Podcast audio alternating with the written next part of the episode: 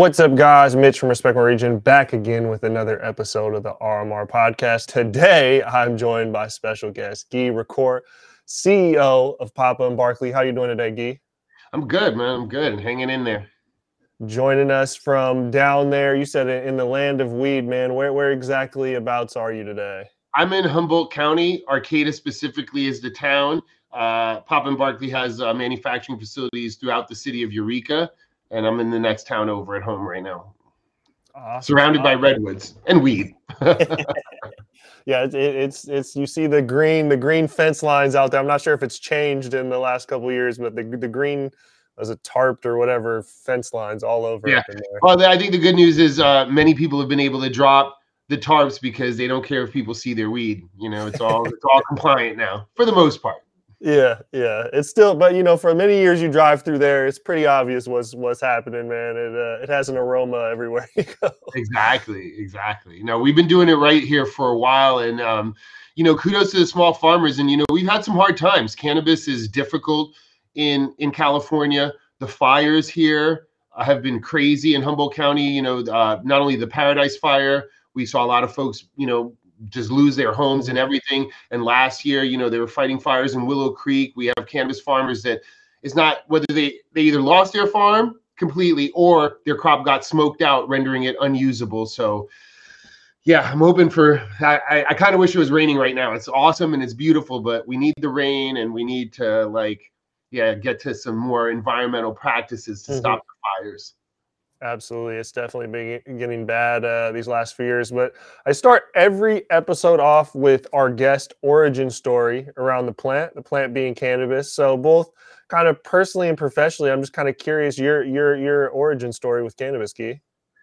Sure. You know, like most folks, I dabbled in cannabis a little bit in high school. I remember smoking those brass bowls, barely being able to get it lit, not really understanding, press, you know, I'm old enough to have taken seeds out of my weed and scraped my fair share of resin. Throughout college, of course, you know, definitely got down with cannabis. Um, but it really wasn't until I graduated and met Montel Williams on a movie set. I originally was in, in in entertainment, and you know he had MS, and you know he was using cannabis therapeutically, and I really started to understand the true power of the plant. Um, and at one point in my career, I came out to California right in 1998 and this whole 215 thing was happening and i was like wow there's then just meets the eye and advocating with montel i really started to see okay this became a passion like luckily knock on wood i've been pretty healthy but i saw this helping everybody and my longtime growing partner had crohn's and it was like okay wait there are people that need this and of course i could never understand why like most people like when you know the science you're like why is cannabis prohibited again? Like, I don't even get it. And so, yeah, I dove deeply into cannabis in about 1998, 1999. You know, at one point, I started growing a little bit. Two lights became four lights, became eight lights. We had these no doc loan houses. And before you know it, I was like putting the ladies up. And by 2008, when the whole world seemed like it was crashing, I had these thriving ladies paying rent. And it was awesome of course, I wish that you know cannabis was had been legalized then, and you know being a little bit of an outlaw was stressful for me and my family, but I don't regret it. It was the right thing to do, um, and that's how I got my start in cannabis. Really, as an indoor cultivator, first advocating, then just providing access in the form of actual produced units to go to dispensaries. Um, and then I was fortunate enough around 2010, you know, when we saw the first e-cig, like many people, I was like, "Ooh, cannabis should be in that." Right. so of course, we endeavored to figure out with our propylene glycol mixes, some of the old school disgusting e-juice mixes. We figured out how to put cannabis in that, and of course, I start sending those back east like you do, and you know, sending a hundred vape carts is nobody's even checking for that back then compared to sending units. And of course, these Wall Street guys get uh, wind of this vape pen thing and they're like, oh, they forgot about cannabis and now all of a sudden they're sleeping. So like, oh, we got to start a business. And so my first business was actually a vape pen business in Colorado with mm-hmm. some VC guys. And that's when I realized I still had a lot more advocacy work to do. And so I came back to California. And while when I was a little bit younger, feels like forever, but just 10 years ago, all I wanted was rotovaps and short path distillation machines. I just wanted the science things that we were denied in the early days. And now I'm just blessed to have realized we didn't need all that shit mm. and solventless and clean cannabis and mechanical separation there's plenty of ways to get vape pens edibles concentrates without using not even one chemical man that is an impactful impactful story and i think uh it's it's crazy. I, have read about the connection with Montel Williams, and it's interesting that he was really one of the first like public celebrities. I feel like that was advocating for medical care. At least in my you know in my lifetime. I, am 34. I, you know, I I remember him specifically.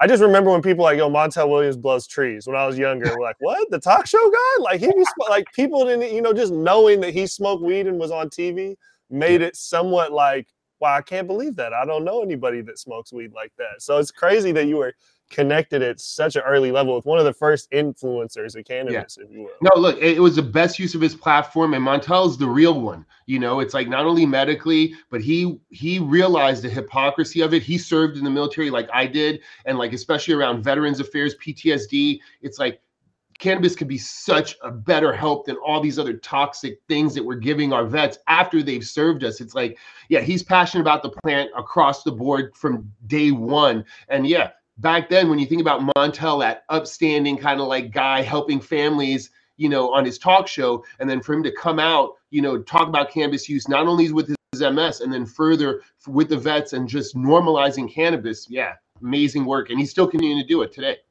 Yeah, huge. We, we got to give a salute to Montel. That's that's that's a crazy story and, and crazy that, that, that, how you're involved with that. So recently, you know, as, as of this year, I know you were you were appointed CEO at Papa and Barkley, but you've been a co-founder and, and holding various titles there over the years. What what's changed other than in the, the title with this with this kind of recent uh, change over there? Yeah, man. Look, I've been having a strong canvas vision for a while, and I'm blessed to have a lot of partners along the t- the game. And I've just been I've been growing professionally, and the company's been growing.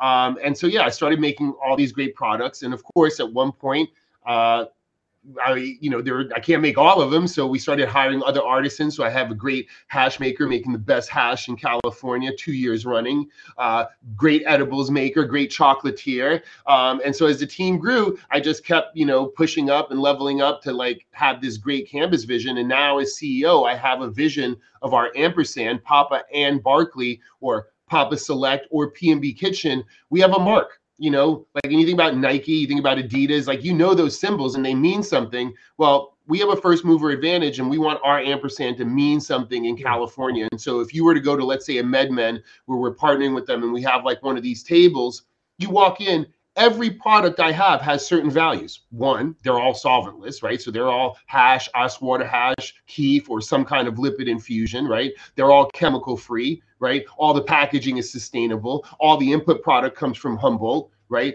So it's just like, oh, excuse my dog there. Um, all these cultural elements and you know just passion for cannabis. I often say the biggest.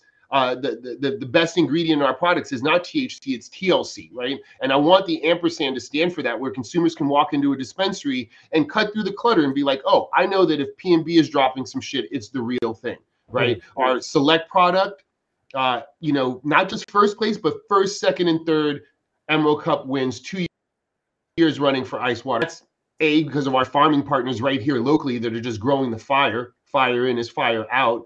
Um, you know, on the topical side, on the tincture side, we, in many ways, defined wellness at the dispensary, right? We push these products that were so efficacious to newbies. When you put something on somebody, your grandmother or your grandfather's hands, they're just like, oh, amazing. And you're like, yeah, that's cannabis. That leads them to a tincture leads them to the capsules they need. Before that, before you know it, they're off their Oxycontin, they're off their Advil, they're using their CBD and getting greater mobility. And you know, we call that the PNB funnel. We see that in the desert with mm. with the snowbirds there. So yeah, uh, I, am on a mission, and so yeah, I started making the products as I founded the company with my partners Adam and Ellie and Scott. But as we've taken in money and leveled up, I've just continued to drive this vision and and just be that passionate like I want to take that money from Wall Street to make this happen, but I got to have the realness. And I mm-hmm. think over the years, my partners have seen that, like, you know, we can be quote unquote stoners, but also be business people. I understand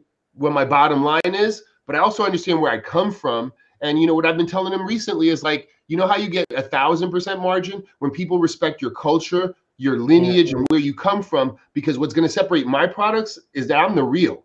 And so you are going to pay more for my products, but you're going to know my story. You're going to know that TLC was put into it. You see that in the wine industry, you see that in other industries. Why shouldn't we have it? A lot of these new cannabis producers out here are just like trying to make a buck. I'm trying to build a top shelf of cannabis, right? And so, yeah, it's been working. I mean, it's definitely like a dream come true. That's for sure. I love that, and, and you know, honestly, with you guys, I have a, I have a couple questions that I, that I want to build off that. But one of them is like, you know, Papa Barkley's really etched its name alongside. You know, I don't necessarily want to call it, you know, wellness because that's such a vague, large sector. But you guys have really carved out like a good hold, whether it's in the topicals or the CBD only, or just the you know more sustainability, like this wholesome wellness. I don't, I can't think of just a singular word to describe it. But how have you guys how what has gone into just being synonymous with that side of the business in, in California and beyond? Yeah, so you know, when we started this, I, I I like to say that California has, or that we have, an expanded definition of wellness. And I'll remind everybody that even right now, we go to dispensaries that, by definition, are putting out products that are good for you.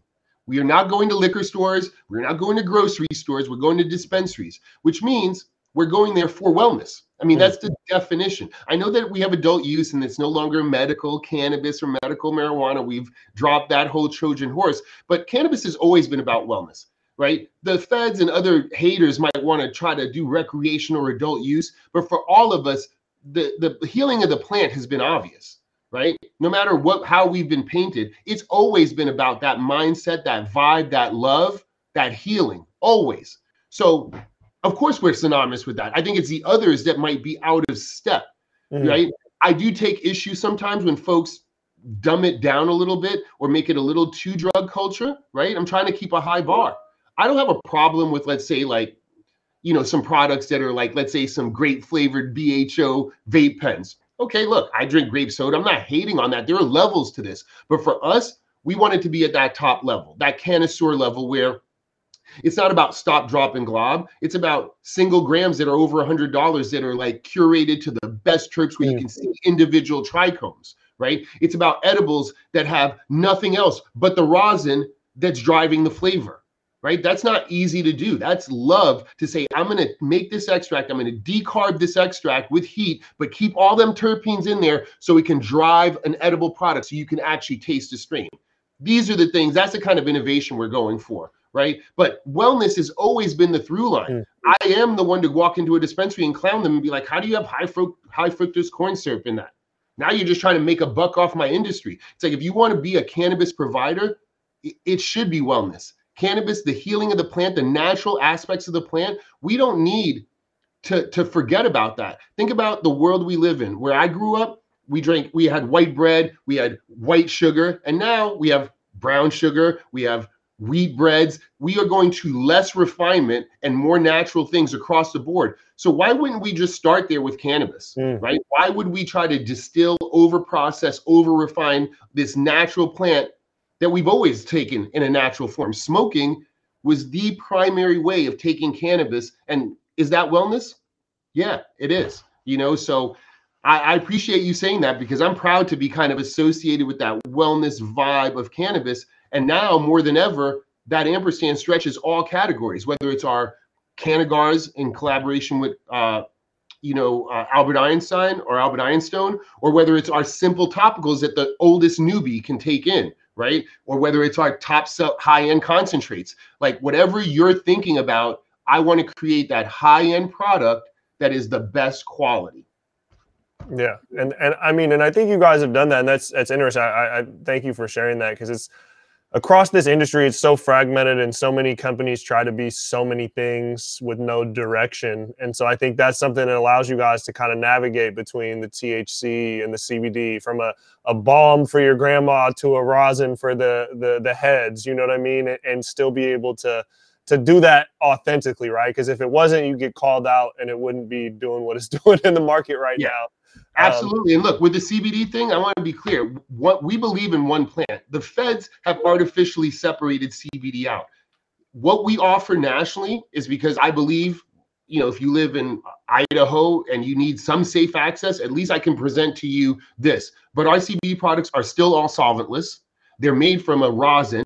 Of course, we source plants, whether it's in Oregon or Vermont, that have, yeah, flowers you could smoke. And we shake those flowers, get that keef, rest in peace, Frenchy, those fresh fruits come off. We press that into a rosin and we make our tinctures, we make our balms. So the quality of the products on the national side are exactly like what they are in California. Not because we have to, because we want to. Mm-hmm. You know what's happening on the CBD side with all these carpetbaggers trying to make it like I can't, right? So we are, you know, I'm trying to keep that integrity while providing safe access. I know that like people get caught up and be like, oh, CBD is something different. It's the same to us. It always has been. And it's also one of the reasons why we haven't gotten into like the Delta 8s or that kind of stuff, because that's for somebody else. I'm not going to disparage it, but I great, I grow and process and manufacture great cannabis products naturally occurring cannabinoids that can be derived in a solventless way, right? That includes CBD. And since we've been able to do that, we offer them online.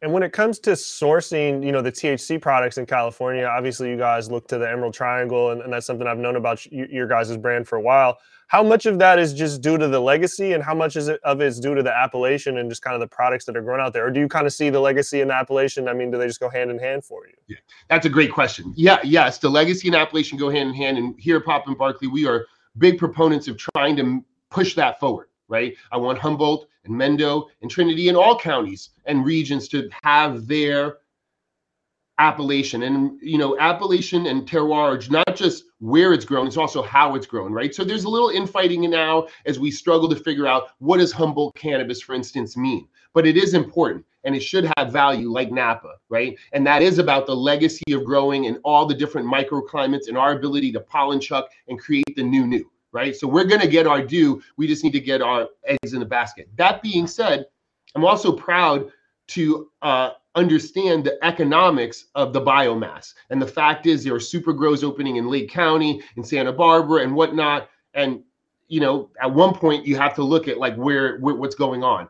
That being said, we are very partial to Humboldt because, like I said earlier, our farmers have been under siege it's quite difficult. The, the, the the the taxing situation and the way even licenses rolled out in Humboldt had made it more, had made it more difficult. So the more we can partner with our farms and get most of our biomass locally, for now that's the right thing. Even though we're not really getting any marketing or uptake for that, right? Like there is no real benefit to the appellation yet. Some people know Humboldt. Does it resonate with the consumer? Right now, our research isn't showing that. Do we want to make it resonate with the consumer? Absolutely. Mm. Right. I mean, a few years ago, the consumer didn't even really know what solventless is. Now people starting to understand that and be like, oh, what, what, what, what? Like whether it's a vape pen, whether it's, you know, people are in my, oh, wait, I want live, I want hash in my edibles. Right now, people, it's like starting to click in. There was, you know, the 250, 300,000 of us that had scripts before this all went down in 2016. We already knew what was what. It's the other millions that we're drawing mm. in that, you know, they take a little while to educate and as they get educated, they start to realize, oh, wait, there's this way of getting this clean, awesome cannabis, and we should look into it, right? It's yeah, I I I I'm loving that. Seeing people's mindset change and be like, oh, wait, it's not just cannabis like that I get on the street and run away and make like I didn't buy it. Like I can actually educate and dive deeper. Yeah, that's how you get those margins. And so for our appellation and our legacy, I want to build that. I want to make sure we put that on a pedestal. I don't want MSOs to come over here and like roll over that, right? Because the way we're going to be like Napa, the way we're going to get thousand dollars of wine, the way we're going to spend instead of twenty five dollars for the average eighth, a hundred dollars, hundred and fifty dollars for an eighth, it's because it's some fire that came from somewhere, from respected growers, respected artisans. You know, right now what we don't have in our industry is respected artisans right? You have Jungle Boys and stuff, but you mostly have like alpha consumers. No disrespect to Jay Z or Seth Rogen or Willie Nelson, but those guys are not cannabis growers. They're mm-hmm. alpha consumers. Yeah, they get down with some weed. There's no question. But what we need now is start to elevate folks who make products. That's why in our company, it's important that the artisans are front and center, right? I'm always going to tell you that's my hash maker right? It doesn't matter that I'm CEO. It matters that that person made my gummies because they know how to work with the cannabis input and make it taste like something awesome. Not mask the taste of cannabis, but elevate the taste of cannabis so that we're creating something that is new. There are some of our gummies now that I feel like you taste them and you're like, wow, that flavor, I can only get that here because it's not just watermelon. It's watermelon with a hint of cannabis and some hint of chili. And like, wow, that Lindsay lady made it happen for us, right? That's what I'm talking about. Oh, I love that. I love that. I love the passion and, and thank you for sharing all of that. When when it comes to um, you know, you alluded to it a little bit earlier, but when it comes to kind of the differences of, of these products, again, the rosin, the maybe the CBD, you know, the balms everybody had, you know, there's different target demographics for these products. How do you guys aim to keep like a cohesive brand, uh, you know, just the you know the pillars of the brand the messaging for the brand while reaching demographics that vary pretty drastically yeah, no, great question. And it's so funny because, like, in the beginning, we struggled with this concept of brand identity, and my partners were, yeah, how do you go from like starting with a topical to then like even doing the high end concentrates, right? So in the beginning, we did bookend it. We had that early dominant area in the tinctures and the topicals, right? The most extreme version of medical or wellness, even in the packaging, all the way to the other end with the black and white, like high on this high end concentrate packaging, right? And now we have P&B Kitchen in the middle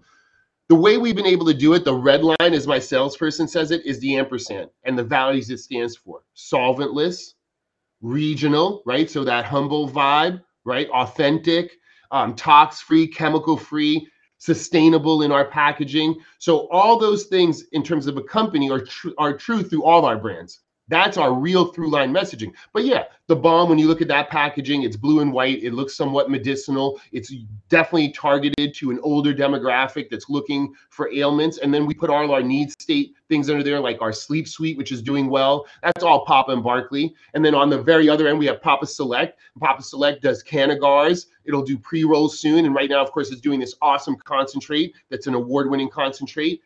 We just released Papa we just released uh, Papa Select Sessions or Papa Sessions, which is a $40 solventless gram designed for you to sesh with your friends, mm-hmm. hence the name, you know, and I do hope that folks, now that we're out of the pandemic, it's cool that everybody has a dog, dog walker, but just my opinion, I like to pass the pipe. I like to pass the joint. I like, I do like individual dabs, but I like them served right? And we should yeah, be dabbing yeah. together. We should be seshing together. So Sessions is out now, and it's a great deal. It's all the love TLC solventless, awesome ice water hash that you come to expect from Select at that right price point. Is it a little bit more amber? Sure. You know, it's not the award winning, but why? Well, if you want the science, it's washed a little bit more aggressively. So I get a, a little bit more yield. So it's got a little bit more green in it, but it's still terpy. It's still melt your face yumminess, California yumminess, right? And then, of course, in the middle, we have P&B Kitchen with chocolates and gummies, all again sharing those same values of solventless, elevating cannabis flavor and terpenes. I'm not winning ice water hash competitions if I don't, if I'm not a terp head, if I'm not about them terps, as they say. So how could I then righteously create an edibles brand that ain't about them terps? It's just that simple. And so even our chocolate, you can taste the cannabis. That's the point. People are often like, oh, I can taste the cannabis. It's like, I didn't realize I was supposed to mask it. In fact, the question I asked you was, does it taste good? Oh, this is fire. Right, exactly. That's the answer, right? So the way we've been able to navigate it is just staying true to the roots. Cannabis is awesome. Mm-hmm. And if you elevate cannabis and put it first, it's going to be all good. And the minute you realize that, oh, I don't have to put, I'm not going to, again, I don't want to be hypocritical. Butane, ethanol, CO2, they're all great. But when you realize, as Frenchy told us, that you can just shake the tree and get these trichomes out and bust them open and their terps jump out and you can make quality products or you can dab it, well, that's awesome. And that's all we're looking to perfect. That is through all those lines. And that speaks to every cannabis consumer, I think.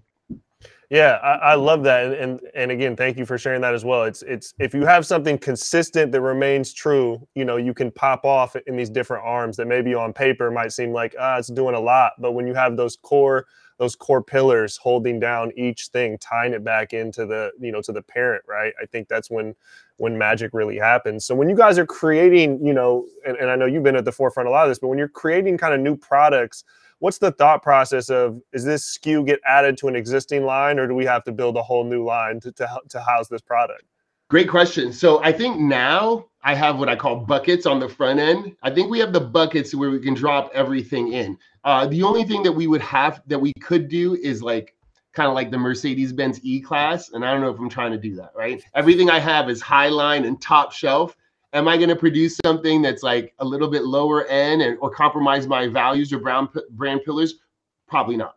right? You know, so if we come out with new edibles, new gummies, we have thing, you know, if we do flower or, you know, we have an idea where we want to support our Humboldt farmers, maybe doing like a Papa's co-op, like the folks in Mendo did. So, you know, shout out to the Mendo Growers Alliance, being able to take 20 farmers and partner with them and bring their products right to market and share in that margin. You know, again, cannabis is all about that love vibe right? Before we had contracts and lawyers, we had our word and handshakes. I made more mm-hmm. money and moved more units, even with the, the, the, the, threat of law enforcement on just handshakes and that love of weed, right? That being said, I always want to help our partners and I don't look at competition the same way. And so if there's a way we can empower these farmers and bring their products to market, we'd probably do that under our select brand. Of course, as more science and innovation, our patches and different technologies come out that might help us uh, create better cannabis medicines, we'll put that under Papa and Barkley. Um, and then, of course, any kind of confections, mints. Uh, I, I want to bring back baked goods. You know, if you remember back in the 215 days, a lot of local dispensaries would have some abuelita in the neighborhood that would bring real brownies. You don't see that anymore, right? Because our supply chain and the way we test is so onerous that by the time it gets tested, my brownie is stale right? Never mind the infrastructure that at scale, I got to go back like the bread man and br- pick up my stale ones, right? And work that. But we deserve that. We deserve real soft baked brownies and cookies and Rice Krispies treats. Those are viable ways of taking cannabis that are, I dare say, traditional. So yeah. we're looking to get into things like that. But that'll be P&B Kitchen. That'll be, you know, that confectionery staff just bringing it to you and figuring out how to get how to get it done. And of course, we do self-distribute. I should mention that we have P&B Logistics. Um, that distributes all our products. We're in about 80% of dispensaries, um, primarily because, you know, it's like that 80 20 rule. You know, the 20 that we're not in are just either too far outlying or too small. No, you know, no offense to them. But um, yeah, you know, it, we're out here just doing this canvas thing. I, I, I love that. Um, and when it comes to building that brand, you know, you know, even to the distribution standpoint, is um, you know, California is an incredibly large state geographically, and is also large population-wise. There's a lot of different demographics of people in a lot of different places. So to be in 80% of those places, obviously you're speaking to a lot of people. What are what are some of the challenges or the things that have gone into making sure that you guys can distribute at that large of an area, and then also distribute messaging to ensure that people understand what these products are?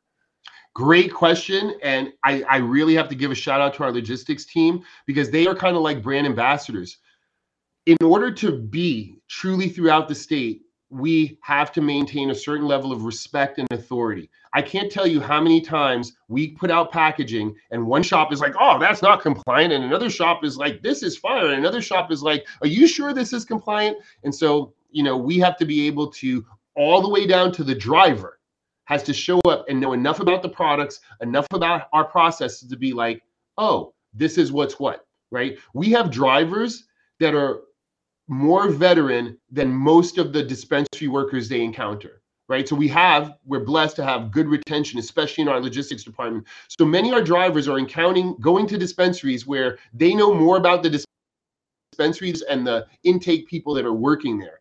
So mm. it's taken a while to get to that 80% and really know everybody. Um, and it's taken a lot of infrastructure. I mean we have a hub in in los angeles we have a hub in Berkeley, and we have our hub here. We used to have one in Sacramento until we got a bigger place in Berkeley. So it is a lot of area to cover, but mostly the way we do it is by having those drivers be in house, be educated, as well educated as a brand ambassador or a salesperson, so they can speak directly to the brand and all its processes. Of course, we also have a kick ass sales team that also does a good job at educating. I think the way we established ourselves years ago was we used to have what I call an army of brand ambassadors.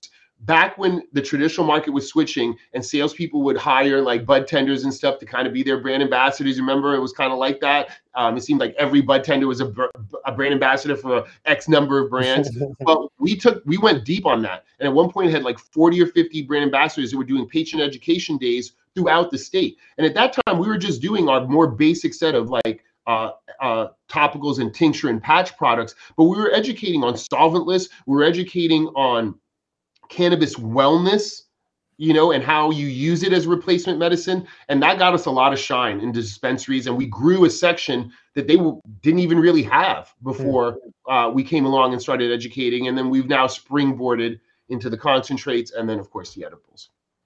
And when looking at, you know, you alluded to it earlier, right? The, the medical days mm-hmm. of how, you know, hash is, is a booming concept right now in the recreational market, right? It's the hottest thing in the West Coast. Some of these East Coast states are, are getting it figured out, right? As the market matures, it becomes popular. But in the medical days, we've already kind of seen this transition. So for someone like yourself that's been around this as a, as a legacy operator, but also kind of looked at cannabis around the country, do you feel like adult use is in any state is going to kind of follow that model of maturation that we've already seen, you know, pre-legalization in, in established states like California. Although recreational cannabis is relatively new there, cannabis culture and cannabis in commerce is not any sort of new thing to, to the state of California. But do you kind of envision the legalization and the maturity of that industry following suit of, of kind of what we've seen in the past already? Yeah, I do. And, you know, and it's a brilliant observation. And I hope others are hearing you right? Because we have had a long time to see users' behaviors mature in cannabis. And that's why sometimes when I see some of these trends, I'm like, really? You think that's going to work? Like beverages? We don't drink cannabis. We could have been making syrups and those things a long time ago. There's a reason why we didn't. Um, the way we hang out and we session cannabis, I don't think that a lot of the bigger players have understood. They're looking to think that we're going to be in a bar. Like, I'm not going to mention the brand, but on their website, it says same buzz, no hangover.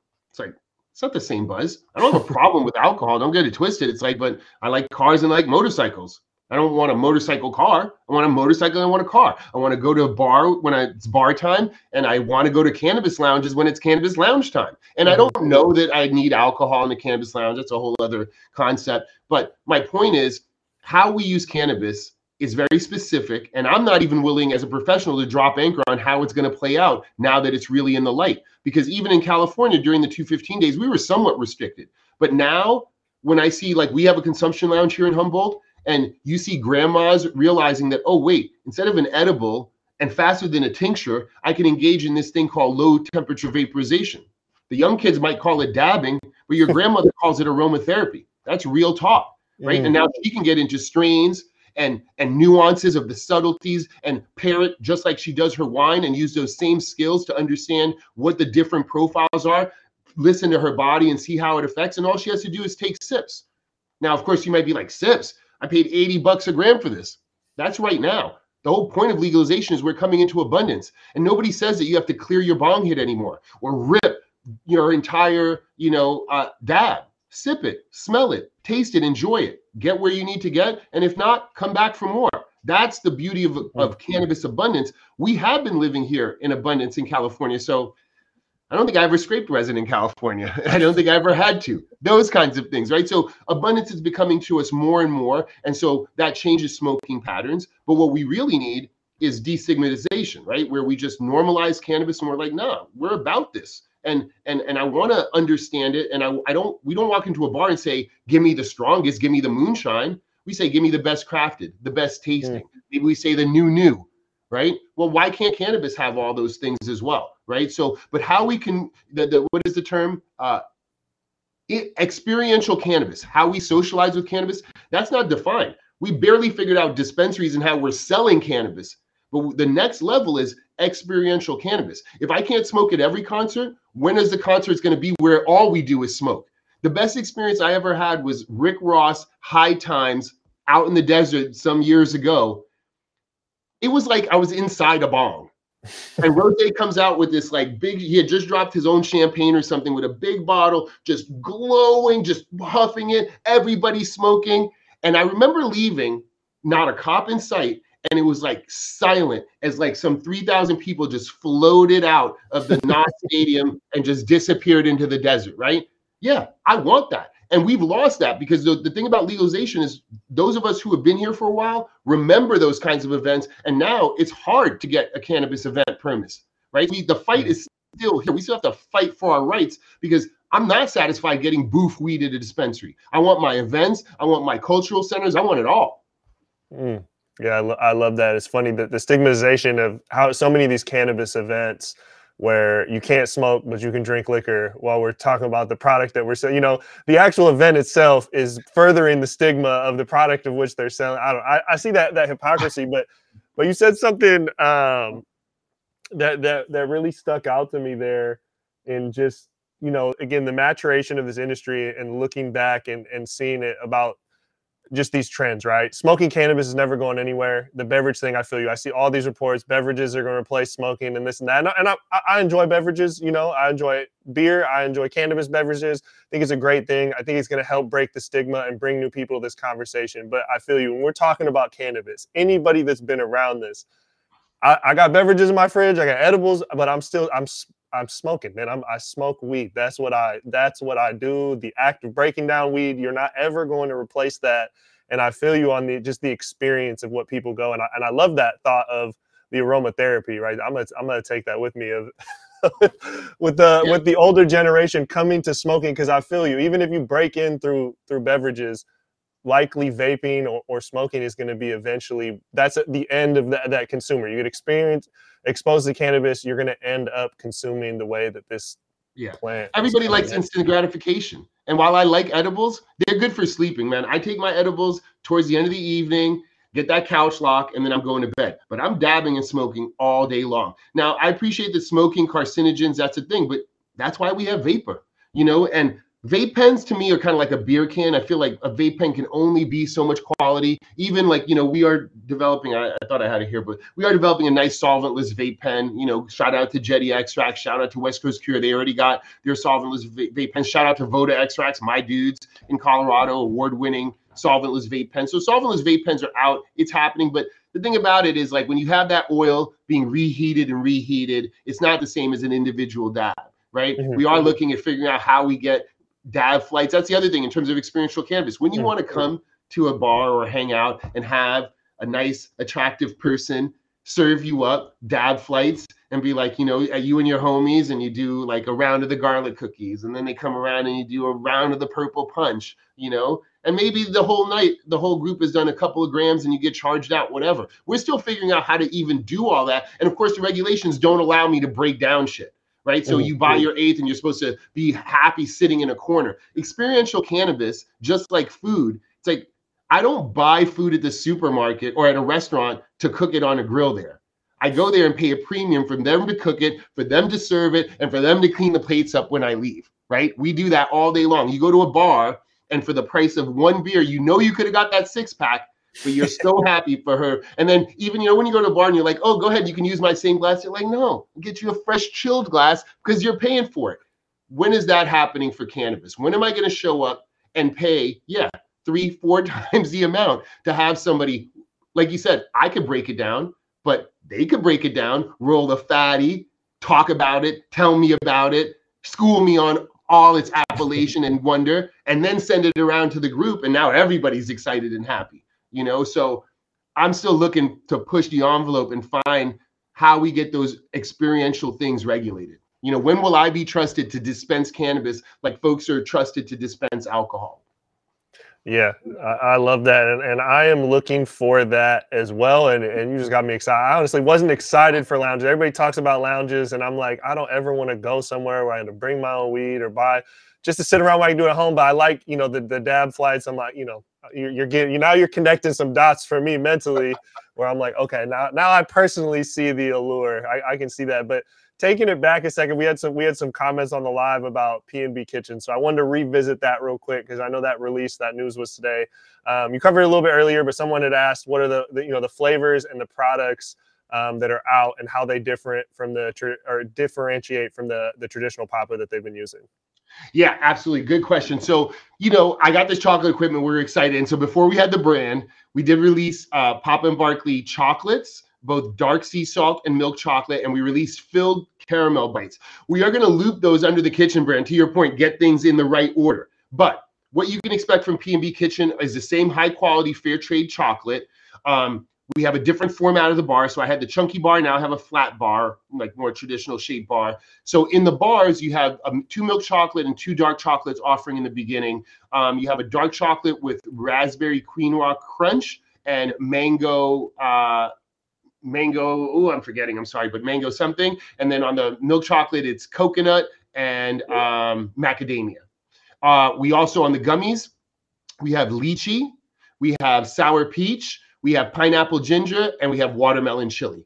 Fire, fire flavors. The watermelon is by far my favorite. Mm-hmm. Think uh, watermelon Jolly Rancher with some Tajín on it, and it's like fire, fire. Um, and then the filled bites will eventually migrate over to P&B Kitchen, but they're coming up uh, in the second half of the year with uh, cashew filled. Or wait, I don't want to misquote this. I believe I better leave it to the professionals. But there'll be another filled bite besides the caramel coming this year before we close out. And then later into next year, there'll be pan bites and so on. You know, we do have a lot of awesome chocolate equipment in house, and now we're just R and Ding and getting ready to rinse and repeat SKUs under that. But um, P- Papa and Barkley will still have. Uh, the nighttime chocolate will still stay under Papa and Barkley with the CBN, the pomegranate version.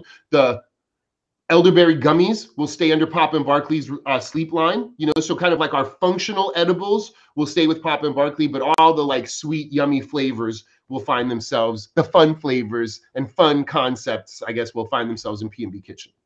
I gotta, I gotta check that out. So for, yeah, sir, you mentioned fair trade. Are, are you guys one of the only fair trade companies, edible companies? Yeah, I believe we're the only people to get the mark. I don't want to take away from other people's shine. I think other folks may be purchasing fair trade chocolate for their products. However, shout out to Jonah Ginsburg, our chocolatier. He went through the trouble of ringing the fair trade company, wrestling with them. You know how some people get weirded out. Oh, you a cannabis company, but did the tussle with them. He ha- had previously owned a chocolate shop and got us to have the fair trade mark. So I don't know about other cannabis companies, but we have a fair trade symbol on our packaging because it's important to us. Conversely, we don't have that same mark for our concentrates and I mean for our topicals and our tinctures, but we do source fair trade coconut oil and especially MCT oil because yeah, from my perspective, if corporations are going to be citizens, they need to be held accountable. And when you see our product, rest assured that as much thought has gone into not just the quality and the love of the product and the cannabis like we've talked about but even everything outside. I want everybody in the supply chain to get paid. I want the packaging to be sustainable right? As much work as i could do i'm going to do for you because that's what should be expected. I want consumers to hold me accountable hold my competitors ex- accountable and that's how we'll level up the game.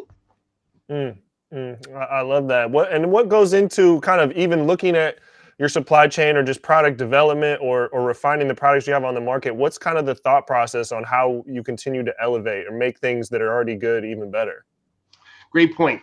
Um, great question. I look so i've always said that i want to formulate products that are so steeped in cannabis science that the more you know the more likely you are to find our product when i was a kid there was a commercial where it was like an educated consumer is our best customer, or the Motorcycle Safety Foundation says the more you know, the better it gets. And that's how I think and encourage my formulators to think about products. Like, is it scientifically sound? Are we doing the right by the plant? Right. And of course, as a solventless uh, entity, it is a little bit more difficult to figure out certain advanced formulations, right? Found, finding a, a, a solventless drink formula, powdered drink formula, which is available. Shout out to Atlas Edibles because they already have one. So if you do want a powdered drink, solventless drink beverage, they have one. Uh, Ezra over there has created one. There are ways of creating these things, but when we think of innovation, first, I just think simple.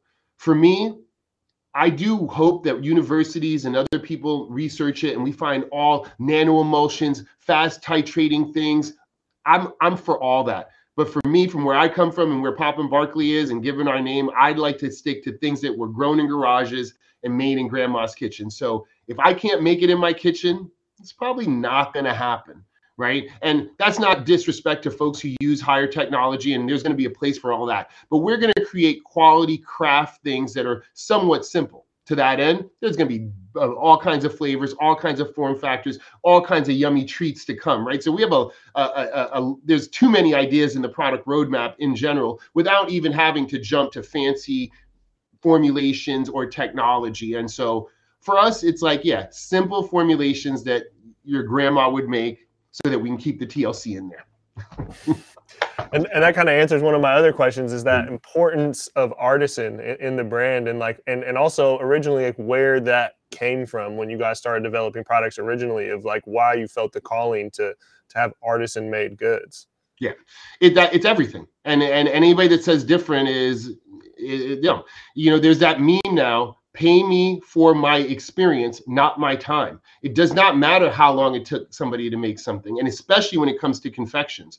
With the topicals and the tinctures, you don't really notice it, but it's with the hash you do, right? Anything we consume, those subtleties, our palate is like better than any gas chromatograph.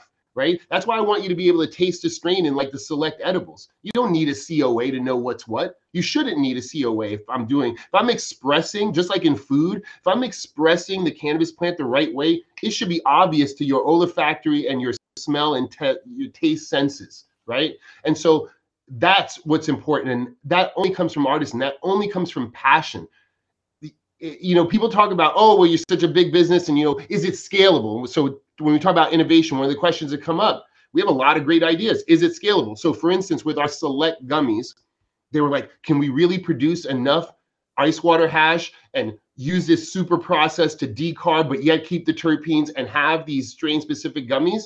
Well, it's not easy. And of course, I was like, look, just like everything, Nike can't produce enough of Jordans apparently, so it's always a drop. And so, yeah, for our select customers, there's a drop menu. And if you want, you know, when you want that strawberry jam jam, you might need to look on the website because it's going to hit your dispensary and be sold out probably before it gets there. I don't like the whole FOMO because I don't like to play in fear. But yeah, some of our products are capacity constrained because there's only so much love to go around. But um, and you know that is sometimes I, I get flack from business people because they're like, no, the only way to win is scalability. I'm like, no, the only way to win is to get paid for the value of your goods. And if my artisans are putting so much damn TLC that I can only make a thousand units a month, pay them for their experience. And so, yeah, to the folks listening, I would love to be able to have Select be closer to the $65 at Punch or 710 is at, but we don't use automation. We hand row. It's like single malt scotch over here. There's so much love in the product that it's bursting out and well worth the extra $15, $20, my opinion. I love that. Well, and it's also you know for the for the market, right? Obviously, if it's selling, there's a market for that, and there's a place for everything. You know, there there there needs to be.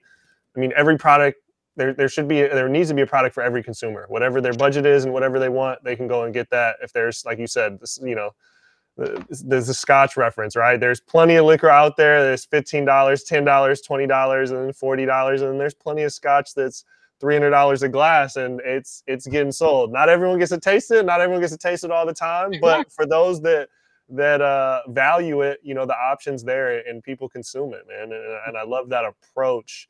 Um, it's not rooted in everything you said. It's not rooted in we want to command the most price for this. Well, you said you want people to be paid for their time, so it's the whole supply chain eats, and it's a viable business model. It's not I, I want to sell it at this so we can put more Ferraris in the driveway. It, it's a modern kind of flex because it used to be that we flex that we had some money in our pocket. Now we need to flex that we are woke as fuck. Pardon my French. And that's what I'm trying to go for. When you pay for our products, you yeah, it's a flex. It costs more. But why did it cost more? Because it was done right because it's sustainable, because it's because we do the right thing. We have this thing called best in class here. And at one point, one of my investors challenged me, like, well, what do you mean best in class? What does that mean? And I was like, hmm, took me a minute. And then finally, I was able to come back like a month later. I was like, you know what it is? If you know better, you do better. You call me out and you say, oh, your packaging isn't this, or your cannabis isn't this. I'm going to say, thank you for that lesson, and I'm going to do better, right? That's the difference between real hustlers and people that are basic. Basic people get offended when you call them out. Real people are like, "Ooh, you just pulled my coat and showed me something, and I should thank you because now I'm going to learn from that and I'm going to be better next time." That's what best in class is, and that's what we always aspire to here. Man, and that is a flex. That is a real. That's a real flex right there. Um, you know, obviously, PNB Kitchen just the the, the release is. Uh, you know, the news just dropped today. What else do you guys have on the docket for 2022? So look, you know, cannabis is with the taxing and the craziness. You know, California has been hard. We kind of batten down the hatches. We want to release kitchen, and on the second half, we're just kind of rinse and repeat. So look for new fill chocolate bites. Look for some additional select gummy flavors for sure. Um, but we really probably won't have anything new until the first uh, quarter of 2023, where we will have the pan bites. Not that I'm a big microdose person, but I like to eat stuff right? And like, I want to give you something where you can get a handful of like one milligram bites and just fill your mouth with it and not feel like you're overdosing. So I'm, I'm interested in getting these one, two milligram micro bites out there. We've been doing R&D trying to get those right. Um, more flavors again across the board. Um, on the Papa and Barkley side, we have a new patch that's coming out, Patch Redo. Uh, in collaboration with Via Innovations. So uh, Via Innovations, Monica Vialpando, awesome uh, formulator created um, those the, those what do they call those tabs? Those pro tabs, like so super bioavailable, totally into the nano thing. Has reformulated our patches for more uh, effectiveness. We did all these tests in terms of dermis and whatnot. So those are out like in the next week if they're not out already. Um, you know, we just dropped a bunch of high potency capsules because you know we realize that even your grandma, she starts at five milligrams, but like if she's really trying to replace Advil or managing chronic pain and inflammation, we level up and we find our a different point, and we realize now that people with real ailments need a lot of THC. Like if you don't have anything wrong with you, 20 milligrams might be enough. But folks with Crohn's disease or MS, they're in the hundreds of milligrams, and eating all this edibles wasn't working. So now we have some hundred milligram caps out, you know, 10 in a bottle for a thousand. That's for the real patients, you know what I mean? Um, so yeah, all kinds of like small innovations like that. But really in 2023, we're gonna open back up and you know start to look at the product roadmap. I am looking to figure out how I come out with uh, individually portioned dabs so that maybe you can get a dab gram that has more than one flavor. Again, we got to work with the regulators because you know you can't package stuff. Um, but yeah, look, we're always just trying to be creative over here and find out what the new new is. And then of course, this year we're looking for that right pheno. Who knows what's going to be the new new flavor? Um, last year it was that strawberry jam jam. You know, I think we're getting away from the fruits and they're going to get be heading back to the cheeses. That's what I see here in the cut in the entries, the ocimenes, you know, these terpene, uh, the the ocimene and terpinolene profiles seem to be all the rage. Um, yeah, so you know, just keeping it culturally relevant, seeing what, what's going to be the new new for the year. I love that. I love that. Thank you for sharing, Guy. I really appreciate you uh, taking time out your afternoon and, and sharing some of your journey uh, Papa and Barkley's, uh, you know, all these different product lines and just uh, those those brand pillars. Because I think so much of what you said is important. Ty, I learned a lot today, and I hope other people out there, especially people out there that are have companies or starting companies and thinking of how to tie in these different things. I think there's a lot of game given uh, in what you what you shared today, man. Thank you. Thank you. Uh, awesome. Well, we'll talk to you again next time. And then for everyone out there, this is the RMR Podcast, episode 32. Catch us on everywhere you stream fucking podcasts and YouTube and all that. Uh, we'll see you guys next time.